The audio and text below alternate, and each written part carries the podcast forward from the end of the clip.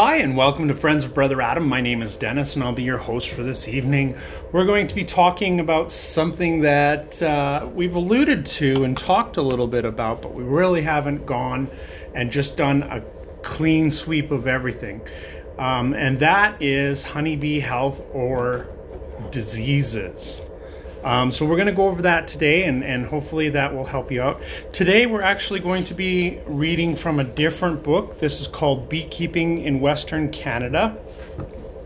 Of course, being from Western Canada, this is our book from the wonderful government of Alberta and British Columbia and Manitoba and Saskatchewan. Um, yeah, there it's it's it's a book from the Department of Making You Sad. So we will read a little bit from them. It's a very quick overview on everything. So, but it'll introduce you to some of the diseases that bees have and, and are affected mostly to the brood. So let's go over that and before we get to that, we're going to tell you where you can find us. You can find me on um, ugh, there we go. That's the paper I'm looking for. You can find me on odysee.com, O D Y S E E dot C O M, and you look up Friends of Brother Adam.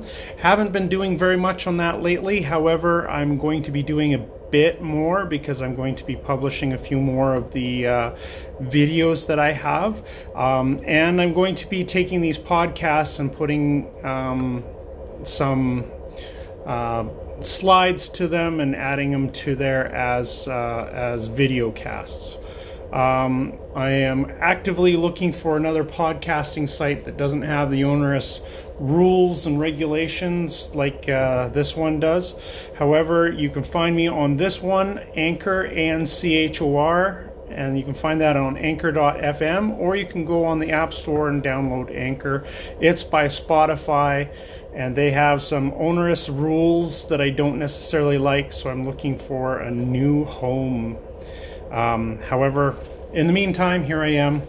Um, I took a look and noticed that uh, even though I, de- I delete some of the files that I have uh, produced on Anchor, it doesn't correspond with some of the other apps, and so I have some of the uh, not bee podcasts on here that I've done, and I've deleted them from this one because I wanted to have just bee podcasts on here. Now, I will probably put uh, different different things on here that are not bee bot bee podcasts on here, but. Uh, uh, delete them fairly soon after, so the the people who listen to them quickest get to actually listen to them, and the people that don't don't, except for on the podcast platforms that mirror from here. Uh, apparently, they don't check back and see which ones have been deleted, so that should be interesting. But when I delete this whole entire thing, and you can find my podcasts in different places, that should be an interesting thing to see whether or not it also mirrors and deletes them in other places. Who knows? We'll see. Mm, so let's get into our subject honeybee health. Uh, it's uh, chapter 12, page 129 here in the uh, beekeeping Western Canada. So we're just going to steamroll through this, and, and I probably won't interrupt this very much for my uh, comments. However, we'll just steamroll through this and, and get a good broad view on everything. Numerous diseases, predators, and conditions affect the health and vigor of the honeybee colony. The beekeeper must know the appearance of healthy bees and brood so that deviations from the norm can be recognized. Knowing the symptoms of common diseases will be worthwhile in diagnosis and treatment. A quick check for abnormal brood and adult appearance and for signs of unwelcome predation is a part of regular colony maintenance. Honeybee brood diseases. Uh, the first one they do is American foul brood. American foul brood is caused by a bacterium Bacillus larvae, recently reclassified as Paenibacillus larvae vera, V A R R period, larva. It is probably the most serious of all honeybee brood diseases. If unchecked, AFB can spread amongst colonies, causing severe weakening and colony death. Spores of the bacterium remain viable for many years and are capable of causing fresh outbreaks wherever the conditions are favorable. The provincial bee acts were first written mainly to control the spread of AFB, and disease inspection programs continue to the present day and expand and expand and expand and expand until they make you sad. Uh, the life cycle and spread of AFB infections begin when young larva ingests AFB spores along its along with its brood food. Larvae appear to be the most susceptible when under three days old. As they grow older, they become more resistant to infection. Spores germinate and the vegetative forms reproduce in the larva gut, migrating into the tissues of the larva and continue to multiply where they continue to feeding on tissue. The bee dies in prepupal or early pupal stage after the cell has been capped. Death is due to toxins released by bacteria, which begin to form more spores once the larva tissues have been utilized. The remains of the dead larva hold an estimated 2.5 billion spores. So, dead larva is eventually uncapped by the house bees trying to clean out the cell. In doing so, spores contaminate their mouth parts and spreads throughout the hive from bee to bee to bee. Eventually, more young larvae and adults themselves are not affected by AFB or, or now affected by AFB. American foul brood is spread among colonies through robbing, drifting bees. Often a colony weakened through disease cannot defend itself and is completely cleaned out by robbing bees, which then carry the AFB spores back to their own colonies. The disease may be also spread by the exchange of equipment among colonies when equalizing colony strength or making up foul or making up brood chambers and even when buying or selling infected equipment. Pollen and honey may carry AFB spores, therefore, should only be fed to bees when from disease free colonies. Packaged bees from infected colonies can carry enough AFB spores with them to cause a new outbreak of AFB in the new hive that they're placed in. Symptoms The larval tissue breakdown they turn uniform coffee color and lose all resemblance to larva, eventually forming a gooey mass. Since larva dies after capping, the decayed mass is stretching out from the bottom of the cell rather than coiled up in the position of a young larva. At one stage, the dead larva will exhibit some ropiness if drawn out with a toothpick or stick. If this remains, if its remains are not removed, they dry into a flat brown or black scale, adhering tightly to the bottom of the cell. This scale is the stage containing the dormant spores. Occasionally, the pupa tongue remains upright.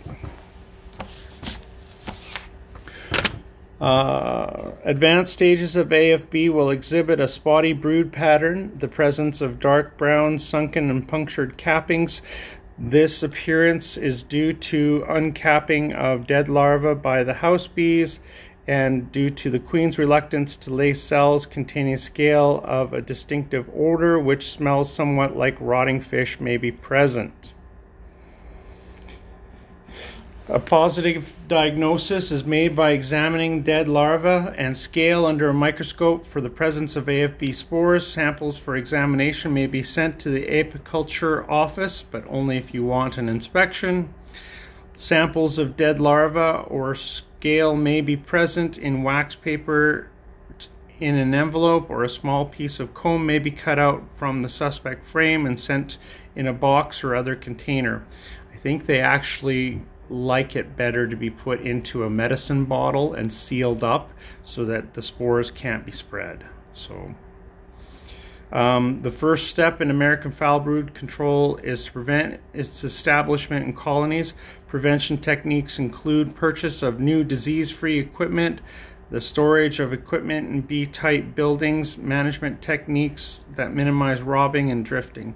These antibiotic ox oxytetracycline is useful in both preventing colony breakdown with AFB disease and in treating infected colonies after visible signs of disease have been removed.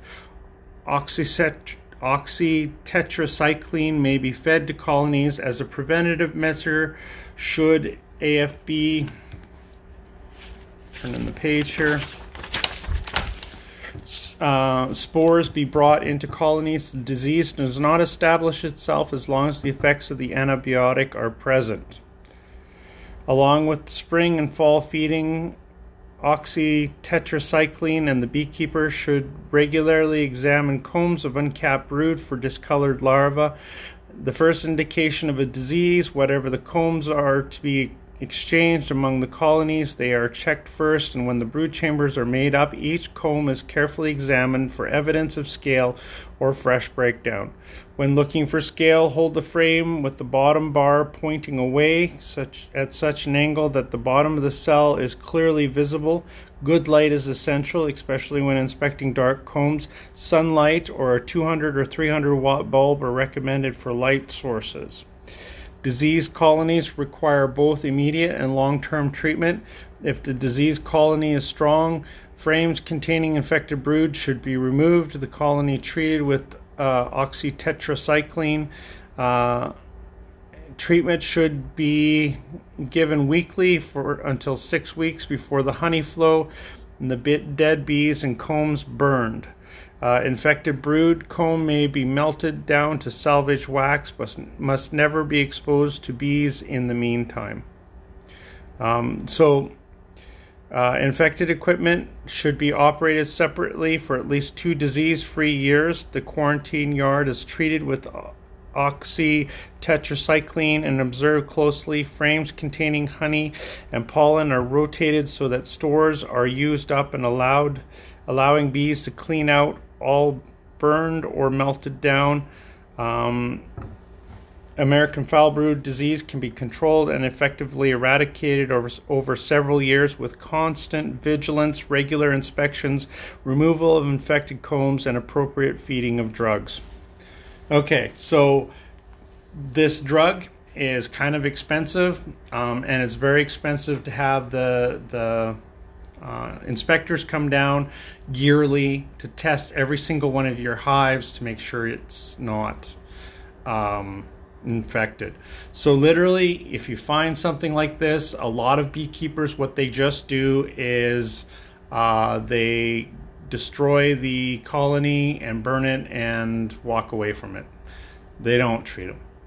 Um, also, um, um, the inspectors will do the exact same thing in a lot of places. Some places it gives the inspectors something to do and they get all excited. They do tons and tons of paperwork and they call you quite regularly and bug you. And if you aren't doing what they tell you, they put you out of business. Happy day. So, um, I, I guess it, it's the same as when you uh, when you see a, a, um, a mountain cat or or a cougar or something stalking one of your little farm animals. It's shoot, bury, forget. Right. With this stuff, it's uh, you find it, you make sure that it's the only one that's has that in your in your colonies and you dispose of the hive you get rid of the woodenware, you get rid of the hive, you get rid of the bees in the hive, you get rid of the wax, you don't use it anywhere else. You don't want it to spread.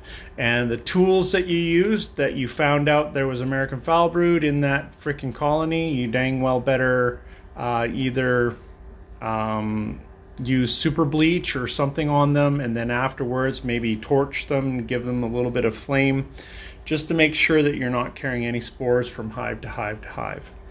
Um, yeah.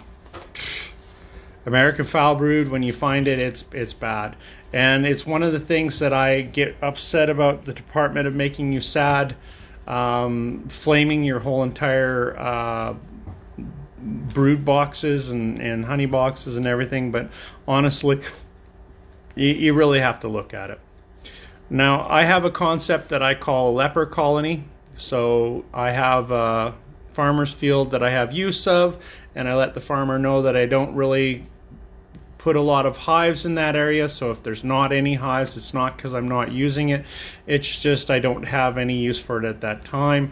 And I will let him know when I put something in there. I don't tell him that it's my leper colony, of course, but I just tell him I'm going to be putting stuff in there. And uh, it's usually out in the middle of nowhere and no hives around. And so if I have any hive that's diseased at all, I pack it up, put a screen on the front front uh, um, entrance, and close up the entrance so that it's only ventilation. And I transport that hive out to the leper colony, and then out there is where I do all my treatments and everything, uh, from lowest treatment to maximum treatment. And uh, you know, if the colony ends up dying in the meantime, oh well. So then, before I bring that um, hive box back into my apiary. I'll go through and uh, bleach it and then char the inside of it. I'll remove all the wax, everything, and, and just start over, right? And uh, char and bleach the bleach and char the the frames and everything inside. Just kind of give it a, a, nice browning or charring, and then uh, put it back into use. Um, the frames, you know what? Frames are, are fairly cheap and inexpensive, and a lot of times what I'll do is I'll just use them as firewood after that. Um, but uh, um, yeah, you char and, and, bleach the outside boxes, the woodenware, and any tops or lids or anything that you have going. And uh, it's not the outsides that you need to worry about, it's the insides you need to worry about. But you do bleach and, and scrub the outsides just for kicks and giggles.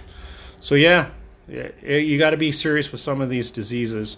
Um, it's not something that I like to see happen, but with American foul brood and European foul brood, uh, you might as well just just get rid of it, burn the colony, get rid of it. So it's unfortunate, but it's better you doing it than the department of making you sad, because even if the department of making you sad does come out and flame your colony, um, they'll be out for the next six years inspecting your hives and everything. So essentially, put you out of business.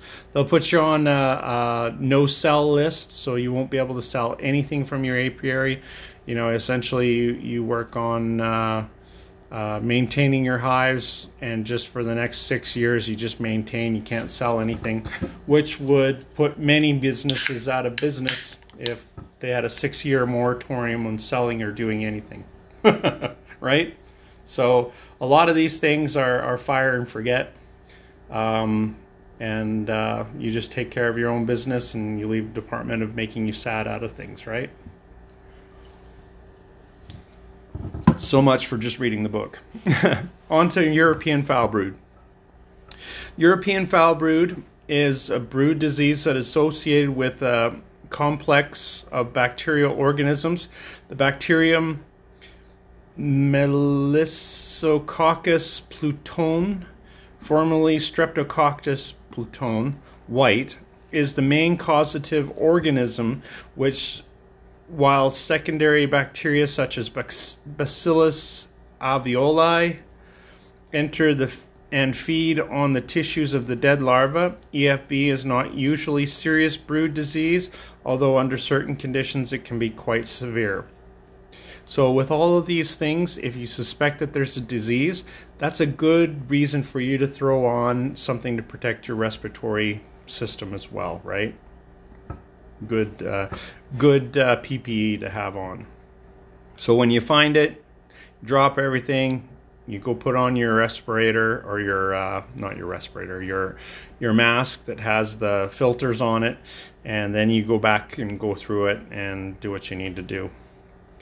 Uh, the life cycle and effects of European foul brood. Typically, EFB kills young larvae less than 48 hours old, but occasionally older larvae may also die. The bacterium is di- ingested with the brood food and multiples in the larval gut, occupying the space between the food and the gut lining, completing or competing with the larva for food. So it's more like a parasite than an actual bacterial infection. Within five days, the larval midgut is full of bacteria which effectively starve the larva. Nurse bees will inject some of these larvae that have abnormally high demand for food, or will eject some of these larvae that have a normally high demand for food. So they know something's wrong with them, so they'll grab a hold of them, fly them out of the hive, and drop them. Larvae infected with European foul brood generally die in the curled stage before capping occurs, although some death occurs after capping as well. While cleaning out the cells, house bees become contaminated with M. plutonium and pass it on to other adults and larvae. The, if the larval remains are not removed, they will dry into a scale and be a source of future infection. Um, the disease can spread from colony to colony through robbing and drifting, exchange of hive equipment, feeding pollen from disease colonies, and installation of infected packages similar to the spread of AFB. So, um, are you starting to catch some of the uh, safety things that you have to have in place in order to not transplant some of these things? Um, things like having tools that are particular to that particular hive you know having a having a hive tool that stays with hive number six.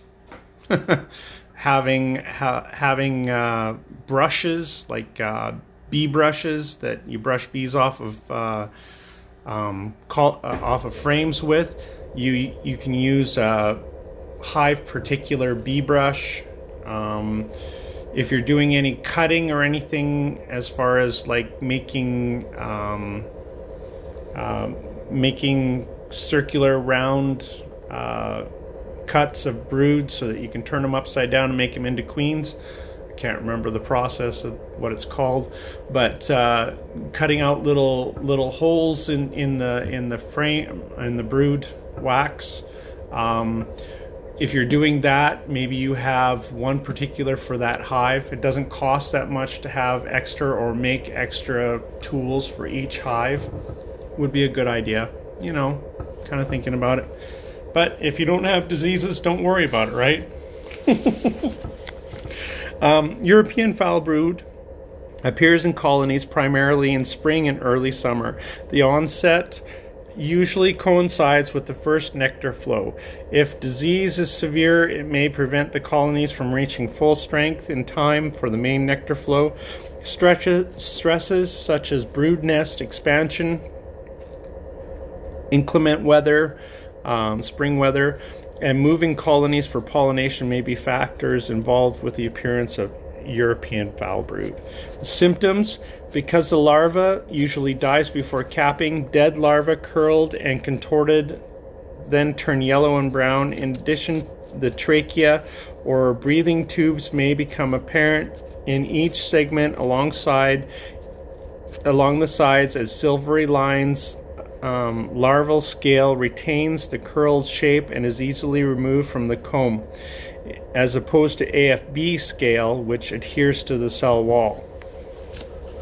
In severe cases, spotty brood pattern and sour odor may be present. Some death does not or does occur in stretched out stage, and these larvae may resemble larvae killed by AFB. So care must be taken to distinguish between the two diseases by searching for more definite symptoms. Turning the page here. Uh, heavily infected colonies should be isolated, leper colony, and equipment quarantined and kept separate. Frames containing more than a few infected larvae may be removed and destroyed since oxytetracycline is effective against European as well as American foul brood. Disease colonies are treated with oxytetracycline and are marked for further inspection and treatment. Okay, so generally doing what I talked about earlier. All right, on to the next one. Oh, by the way, if you're in Alberta, I don't know about the other provinces, but Alberta, in order to get any of these antibiotics or, or treatments for animals, you have to have something called a PID. And what that is, is uh, you've registered your farm or apiary location with the government And so when you go to the store and you buy, let's say, uh, um, oxytetracycline, um, that goes into the computer under your PID, and that triggers the Department of Making You Sad to give you a phone call and say, Oh, hey, I noticed you got some bee medicine. How come? Right? And then you got to explain to the Department of Making You Sad what it was that you got it for. And they're like, Oh, we'd really love to come down and visit you. So then you get six years of nice visits from the Department of Making You Sad. So, anyways, um, that's something that needs to happen in order to get the medicine as your PID. And uh, in other places, I know uh, you can't get a lot of these medicines unless you go through a veterinarian, and a veterinarian will come out and inspect your hive, and a veterinarian will write you the prescription. Um, sometimes you can get these prescriptions on the DL, but uh, I'm telling you right now, um, that's pretty damned hard. Even if you get something like uh, fish oxytetracycline, okay, um, you still have to put it in a in a method that they would pick up and ingest. So it's a little difficult if you were to do something um, something so illegal as something like that. However, um, that does not trigger a uh, visit from the Department of Making You Sad. Um, chalk brood um, is the next thing we're going to be covering. Chalk brood was first discovered in Canada. Yay! In 1971. Since then, the disease has spread across the country and is found in every province. And, and this is just to show you that the Department of Making You Sad can't stop these diseases, so why the freaking hell are they trying? It spread across the whole entire damned country. Chalk brood often increases in intensity in the spring and early summer, causing increased brood mortality, but only rarely is it severe enough to cause economic impact. Chalk brood is often associated with increased stress on the colony, such as increased brood rearing and inclement weather. Chalk brood is caused by a fungus, so not bacteria, fungus. It's called Ascosphaera, Apis Maassen X Claussen, Olive et Spiltoir is the people who, who reported that. Um, and uh, which has female and male forms. Either form can infect and kill bee larvae, but both forms must present for spores to be produced. The spore is dormant, resting or dormant, resting stage. Spores are ingested by larvae, which is most susceptible to the disease at three or four days of age, germinate in the digestive tract, growth of the vegetable form. The mycelium occurs out of the hind end of the gut, and so they grow mushrooms out of their ass. oh, Lord. Um, once the larva has been capped over, the dead prepupa looks white and puffy at first, but then quickly dries down to a hard and shrunken chalk like mummy, white or gray to black as spores are formed on its surface. oh, that's terrible. uh, chalk brood is a disease that is commonly appears when the colony is under stress from other factors a high level of spores may be present with no symptoms of the disease occurring in a strong and otherwise healthy colony, whereas weak colony may break down. The incidence of chalk brood varies from year to year and region to region.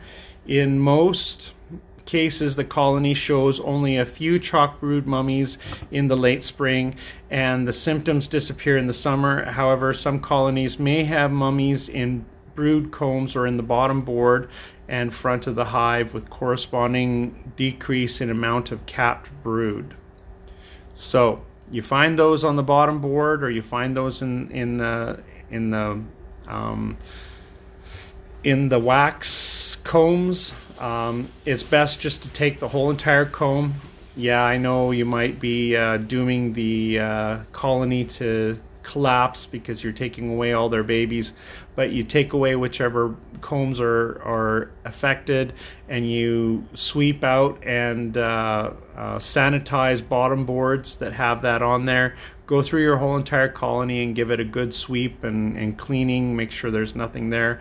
And then um, you might want to consider rotating out the frames from the brood chamber and putting them up, putting you know active brood up above the um, a queen excluder and allowing the brood to hatch out and then taking that frame and instead of allowing them to put uh, honey into it just start rotating the frames out of the hive after they've emptied a brood and uh, just decide to uh, recycle the frame and and uh, you know super bleach it and and take all the wax off of it prior to returning it to the the any any hives. Okay, so and since uh, frames are fairly inexpensive, if you have the means to get new frames, that might be something that you you know serve to your chickens and allow them to eat eat the the wax and whatever broods left in the frame, and then throw the frame out. You know, but if you're if you're uh, trying to pinch pennies, then then you do what you can to uh, bleach and maybe flame a little bit the uh, the frame and then you can put it back into a hive later on. But again, this is uh, this is vegetative, not not a um, not a, a bacteria. So it will have spores in it, right? So you're going to have to flame it to kill the spores. Uh, no chemicals registered in Canada for use against chalk brood. Thank gosh. As with other stress related diseases, proper management and strong, healthy honeybees are the best means of prevention and control of chalk brood. Spores may be spread via adult and immature bees, the queen, pollen, and equipment from infected hives, which is why we do um, three to five year removal of frames, anyways we want to make sure that we get rid of any spores that may be embedded in the uh, um, wax and just you know move them out melt down the wax get rid of the rest and, and uh, rehab the frames and bring them back in. A shipment of queens and packaged bees throughout the united states and canada has been suggested as one explanation so the department of making you sad doesn't know how this originated makes gives you so much faith in the department of making you sad. Um, so they, they think possibly a bad shipment was what the cause of it. Pollen for feeding back to bees should not be trapped from colonies with chalk brood or any other disease. Old brood combs with a high number of mummies may be destroyed, and sheltered apiary sites with good air drainage should be used. Poor ventilation and moisture accumulation may be avoided by the addition of an upper entrance and to winter colonies. Severely affected colonies may be killed or requeened. Some genetic susceptibility may exist. So, genetic susceptibility would be the queen problem. So, they don't even know if it's a queen problem or if it's something that they brought into the hive or if it's brought by bees that come from another colony who have been infected with this these spores. They just don't know. Or if these spores are naturally occurring in the environment on the flowers, and the bees go visit the flowers and bring it back in the pollen. Mm, don't know, right? So, um, but uh, one good placement of the hive entrances is very important in this, causing less stress on the bees, and sometimes disobeying the department of making you sad and allowing the bees to choose the shape of the comb if you have a colony that is suffering this, if you give them more of a top bar idea where they decide to make their own combs and, and twist them and turn them in the way that they want to, if you can get them through one or two seasons that way, I'd imagine, you know, as you're uh, rotating out the the brood chambers and stuff, you'll eventually get rid of all the spores in the hive. So, but allowing them to shape their own um, interior of the colony to to stop the movement of air and the movement of uh, too much moisture might be the might be the actual answer to this you know doing something that the department of making you sad doesn't approve of might actually be the the the way to, to take care of this and get it out of the colony Next one's called sac brood. Sac brood is a viral disease of the brood that tends to appear in colonies in the spring and early summer. Are we starting to notice a little pattern here? Um, Symptoms include uncapped, partly uncapped dead larvae, pre-pupa scattered throughout the brood area, capped cells in area where the brood has emerged. Sac brood might be mistaken for foul brood because the larva changes color from white to a darker color as it begins to die. Closer examination of dead individuals will reveal that they have not sunk into the bottom of the cell but instead appear bloated. If carefully removed from the cell, sac brood larva retains its shape. It is not possible to remove larva dying of foul brood from a cell intact. So that's the difference. If you reach in with the tweezers and grab the larva out and it and it goes and then is there a little bit of a string, that's American foul brood if they, you grab it and you pull it out and it comes out as a larva that's dead, then this might be sac brood. But and again, without looking in a microscope, you really don't know. Um, with sac brood larva, the skin is hardened and leathery and appears to be fluid filled. The head changes color to a dark. Turn the page uh, to a dark brown, followed by a darkening of the rest of the body. There is no gooiness or ropiness with sac brood in contrast to foul brood. So it, it's a quite marked coloring of the um, one one side of the body. He's got a black little pointy area. so I guess that's probably the head, right? Yeah, that's the head. So um, a very blackened head to the larva. There is no chemical treatment for sac brood. As with all honeybee diseases, management techniques that minimize stress will help. Sac brood virus apparently only infective for a short time. Breaking the brood cycle may therefore break the disease cycle. Heavily infected colonies may be requeened with with less susceptible stock. Alternatively, the queen can be placed in a cage and prevented from brood rearing for three to five days. While the sac brood disease is not considered serious, occasional severe outbreaks have been reported. Okay, so some of the some of the things that we've talked about before, some of the ways of, of taking care of this would apply for this one as well. Next one, adult bee diseases. So we, we've stopped talking about the brood. Now we're talking about the ones that we know that are adult orientated. Um, on several of these last ones, they've suggested that maybe if you change the queen, this will stop. They don't know whether or not it's a sexually transmitted disease for the queen or a genetic disease for the queen. And, and I think that speaks volumes about the Department of Making You Sad they don't even know what causes these diseases in a lot of times. Uh, sometimes they do, and you can actually see it under a microscope. Other times they just they haven't got a clue. They're like, "Oh, these are the symptoms." La la la la la la la. Yes, you must you must wear fall and worship us, the Department of Making You Sad. Um, so yeah, these guys uh, I don't, as you can tell, I don't really have too much respect for them.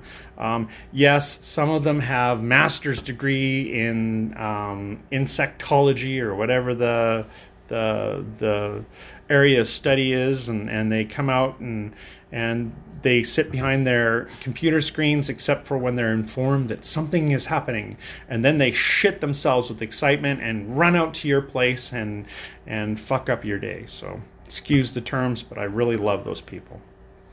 Um, nosema disease. Adult honeybee disease called nosema is, is essentially bee diarrhea. It is a disease caused by single celled protozoan. So it's a single celled organism that infects your bees. Nosema apis Zander is what it's called.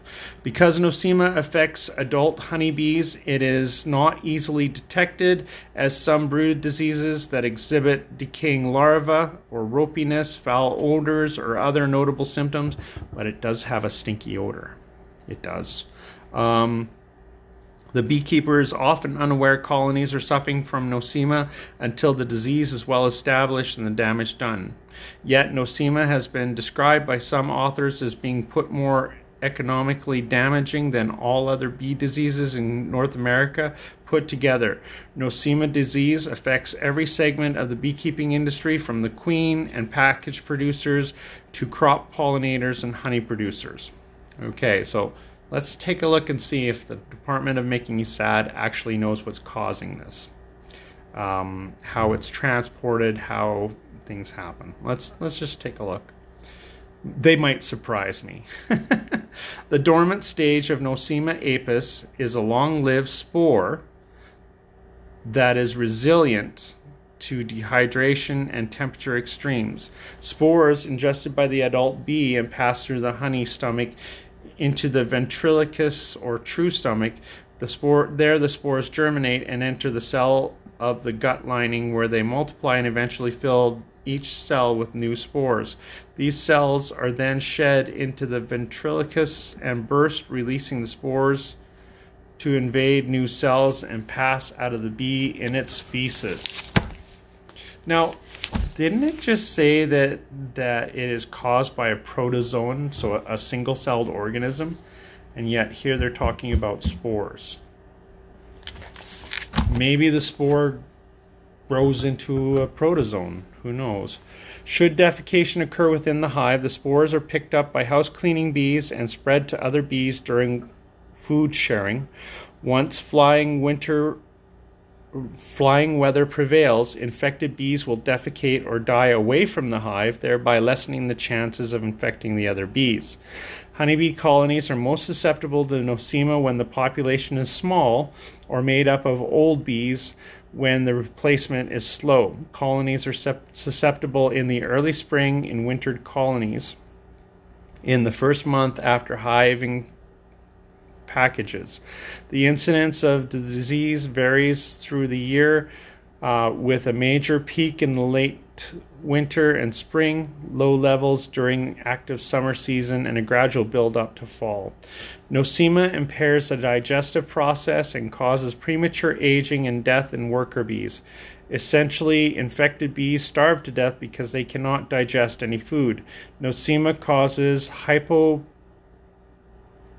pharyngeal glands, which produce pollen rich royal jelly, to atrophy. Thus, brood rearing is curtailed.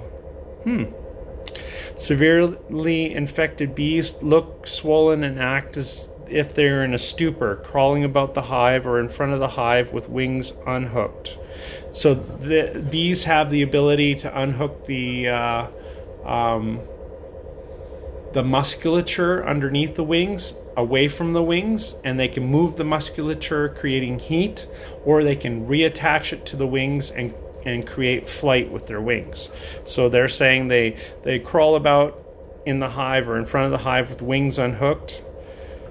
So they're not flapping their wings or anything they're just making heat Nosema can be found in drones, and, in, and the queen will cause degeneration of the queen's ovaries, resulting in a supersedure or queenlessness. Nosema is probably a major cause of queen supersedure in packaged colonies. These effects on the queen and the workers will lead to a dwindling of the adult population, curtailing brood rearing and queen problems, in all of which lead to reduced honey yields. It's all about the honey. Um, diagnosis and treatment of and prevention of nosema. So they've told us that nosema is a spore and also that it is a protozoan. Oh my gosh. Um, Diagnosis, treatment, prevention of nosema. The only pos- positive diagnosis of nosema disease is to examine the contents of a bee's digestive tract for the presence of spores. Examination may be done by the beekeeper under a compound microscope, or a sample of bees may be sent to the apiculture office sampling procedure described later on in the section. The antibiotic fumagillin is effective against Nosema apis in both package and wintered colonies. A combination of good management and regular use of fumagillin will keep Nosema incidence to a minimum. So they're suggesting, hey, there's this drug that stops this, so use it prophylactically. Hmm. Put drugs in your hive, even if they're not sick. The best natural defense is a strong, healthy colony with a prolific queen and plenty of young bees to replace any dying bees. Food stores must be adequate at all times. Apiary sites should be sheltered from wind and have good air drainage. Nosema may be present in packages shaken from infected hives or colonies. To ensure against Nosema outbreak and queen problems, fumagillin, fumagillin or fumagillin, I don't know which, should be used in and fed in syrup to newly hived packages. Control nosema disease in overwintering operation will take a minimum of two years of feeding medicated syrup in the fall to repress spring outbreaks. With fumagillin, spore levels will drop each spring until the disease level is not economically damaging. Further feeding fumagillin each fall will cause or will keep nosema in check. To control the disease of colonies should be given fumagillin in the fall feed. The medicated syrup will be stored in the combs and retain an antibiotic activity throughout the winter, suppressing the buildup of spores, preventing spring outbreak of disease. The best time to sample overwintered colonies for the presence of nosema spores is in the March April period.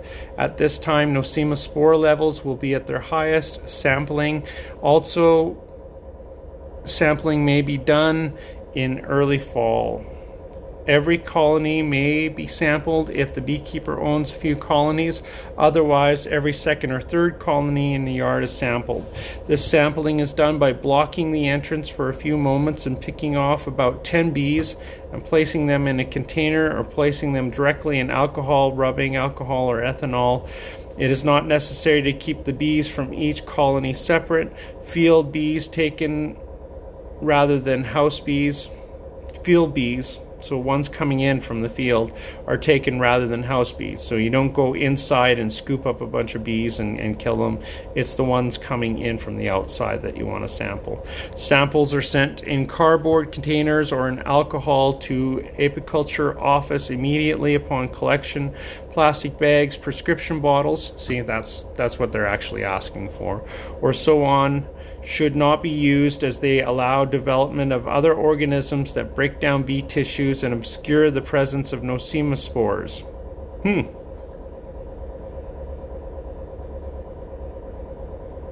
Interesting. Okay. So I learned something here too from what they want. Um, results of the diagnosis can be used to predict the need for fall feeding of fumagillin in that yard only or to the whole operation. So if you if you put it in alcohol in a prescription bottle, you would think that would work, right? I don't know. Okay. But maybe uh, maybe they don't want you to put it in a prescription bottle without alcohol in it because they might like turn rotten something else might grow. Who knows? All right, so bee paralysis. Symptoms of bee paralysis are only occasionally noted by beekeepers, generally in a single colony in an apiary.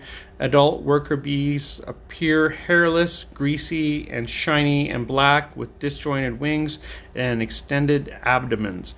They are unable to fly, they seem to have some paralyzed legs and exhibit crawling or trembling behavior.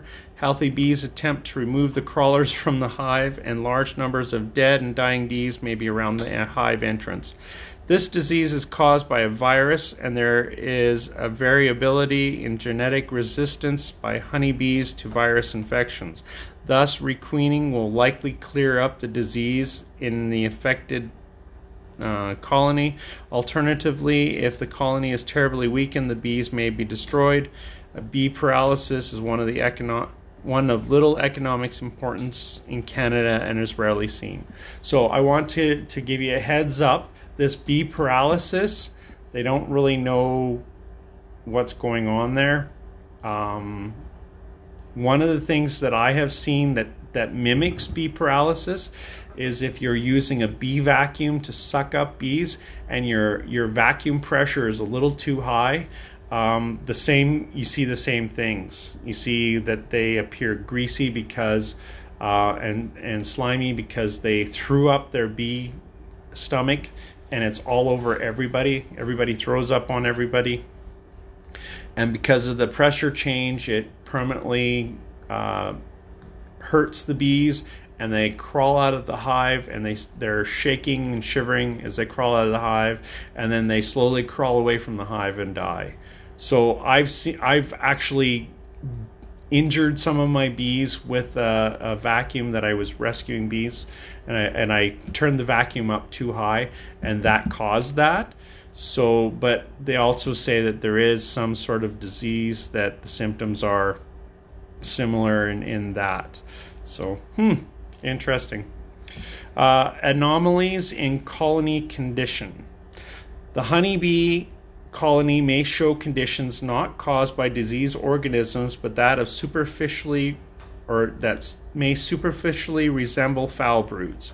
Close examinations should always be made of brood or of adults that do not appear healthy to distinguish between disease symptoms and symptoms of any of the following conditions gas brood. When colonies are intentionally destroyed using calcium cyanide, the uncapped brood may be killed or by either cyanide by subs- subsequent chilling or starving. Brood is somewhat protected from cyanide fumes and often hatches out after the adults have been killed. Dead brood darkens and degenerates and may look as though it does, died of disease, but there when there is doubt, take samples and you can look under the microscope yourself or you can send it to the apiculture office for examination. So I don't I don't really don't know why you'd gas your own hives other than just destroying all the bees and getting rid of them. I guess maybe it's better than burning the hive. don't know. Um, starvation. Hey, if you guys know any of this, you can contact me and correct me at fatbeehoneyranch at gmail.com, by the way. Um, starvation. Starvation, especially common in the spring buildup period, both adults and broods will suffer if there's not enough food in the hive or lack of food or a reduction in adult numbers will cause house bees to remove brood from the combs, eat it, or drop it in front of the hive entrance. So they're eating it for the protein. A pollen shortage may be recognized too late by the presence of dead pupa in front of the hive. Severe food shortage will cause starvation in the adult population. Slow moving and trembling bees, along with empty honey frames, signify the colony is on the verge of death. Once the bees show these symptoms, it, they take a long time to recover. Dying bees crawl head first into cells where they remain after death. Warm 2 to 1 sugar syrup could be sprayed over the bees in empty combs next to the cluster to revive starving bees.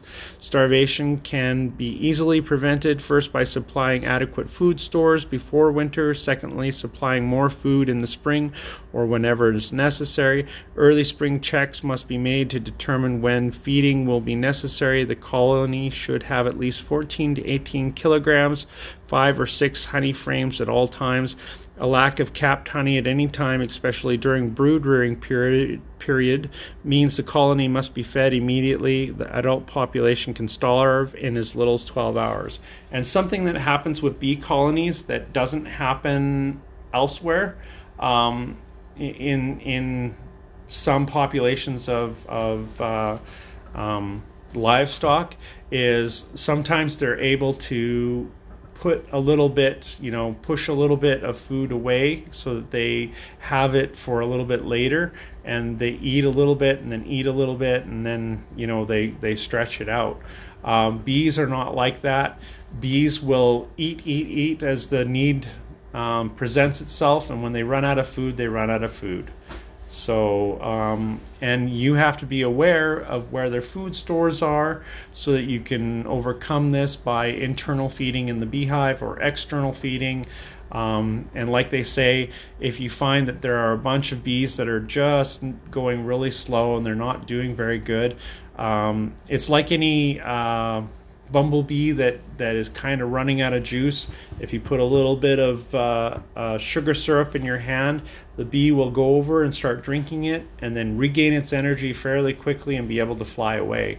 With honeybees it's the same thing. You can get a little spray gun that you only use for sugar water and you can mist them and it gets on them and of course then they'll start licking themselves off and start recovering.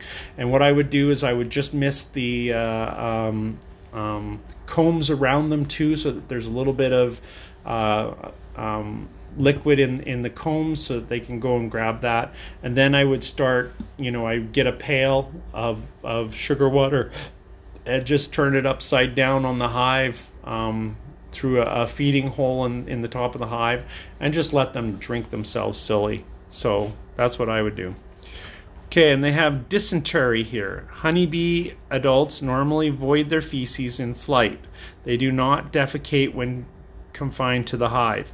If bees are confined over a long period, they are feeding on poor quality food stores such as canola honey or crystallized canola honey for winter stores, uh, including frames of high moisture or granulating honey, burnt honey, milled honey dew, or syrup made from other refined sugars. So, um, this is another time when they get bee diarrhea um, and uh, they poop themselves to death. So I have a colony right now that had bee diarrhea on the front of the hive. I'm pretty sure it's dysentery, but I, you know, you just don't know uh, whether it's dysentery or nosema. Um, so I would have to scrape off a sample and put it under a microscope and, and take a look at it. Um, this particular type, dysentery, bee diarrhea, it uh, is caused by bad food um, and uh, inability to eat particular types of honey that has crystallized. Um, and uh, so you know you have to you have to see what's going on and then um, make some educated guesses. Anyways, thank you guys for listening. That's a, a quick once over of some of the internal diseases on bees. We'll be talking about mites and, and uh, uh, hive beetles and that kind of stuff later on. Uh, we'll just do another quick overview of some of those things and hopefully it will uh, give you a taste of what you're looking at.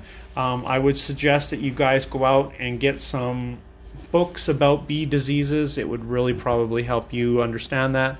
Also, uh, I know there are several beekeepers who um, have made up flashcards with pictures um, and laminated those flashcards.